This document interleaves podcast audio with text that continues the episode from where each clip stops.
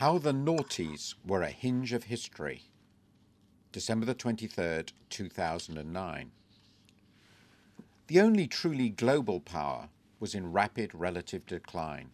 Not long before, it had won a Pyrrhic victory in a costly colonial war. New great powers were on the rise. An arms race was underway, as was competition for markets and resources in undeveloped areas of the world. Yet people still believed in the durability of the free trade and free capital flows that had nurtured prosperity and, many believed, had also underpinned peace. That was how the world looked to many at the end of the noughties of the 20th century.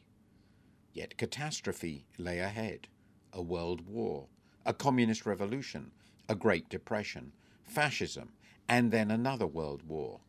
The world order, built on competing great powers, imperialism, and liberal markets, proved incapable of providing the public goods of peace and prosperity.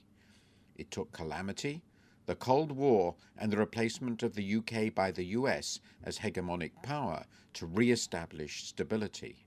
That then facilitated decolonisation, unprecedented economic expansion, the collapse of communism, and yet another epoch of market led global integration.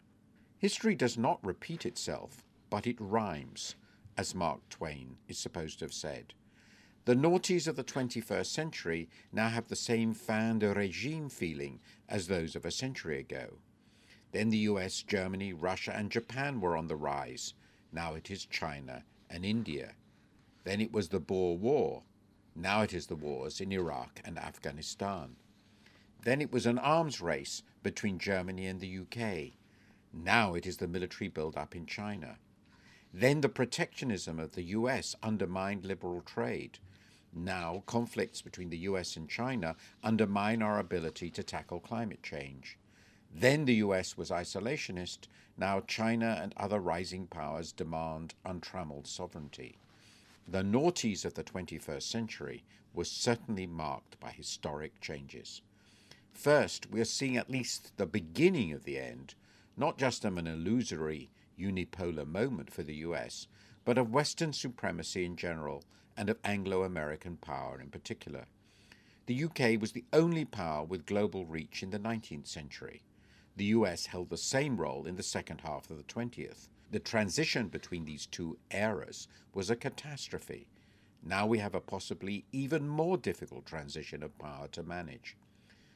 Second, the West in general, and the US in particular, have suffered a disastrous loss of authority. Assertion of an unchecked right to intervene destroyed trust in the US. The chaos that followed the wars in Iraq and Afghanistan, and far more, the financial crisis, have destroyed the West's reputation for competence. The rest of the world was inclined to believe that the West, whatever its faults, knew what it was doing, particularly where running a market economy was concerned. But then the teacher failed the examination. Third, globalization itself has also fallen into difficulty. 30 years of surging growth in private sector leverage, in the balance sheets of the financial sector, and in the notional profitability of the financial sector in the US and other high income countries has ended in calamity. The emergence of massive global current account imbalances has proved highly destabilizing.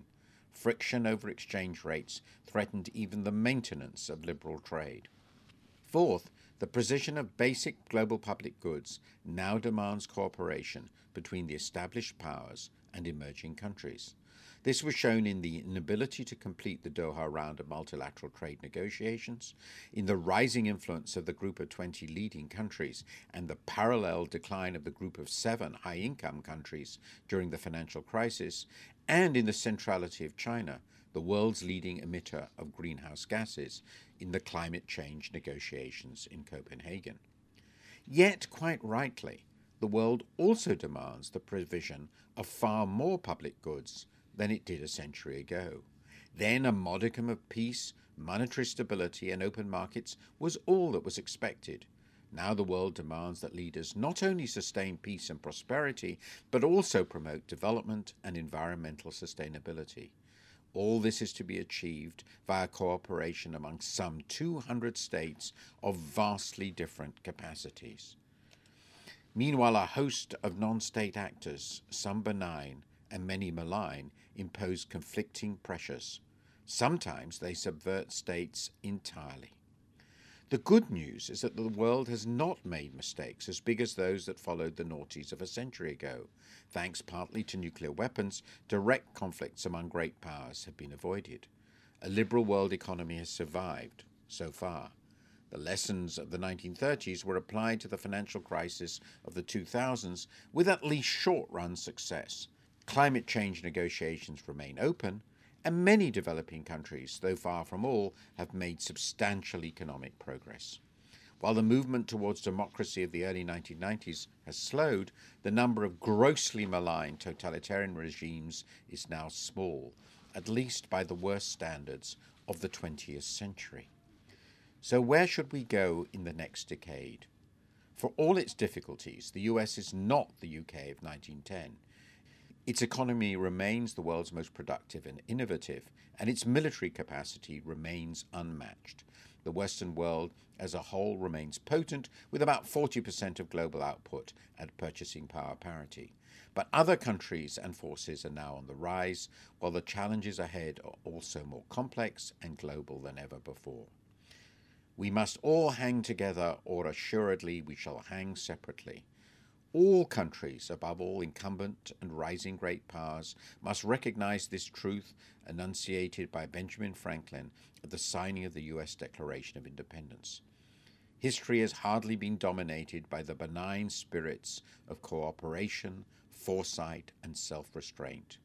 I would at least give Barack Obama credit for trying to provide the right sort of leadership.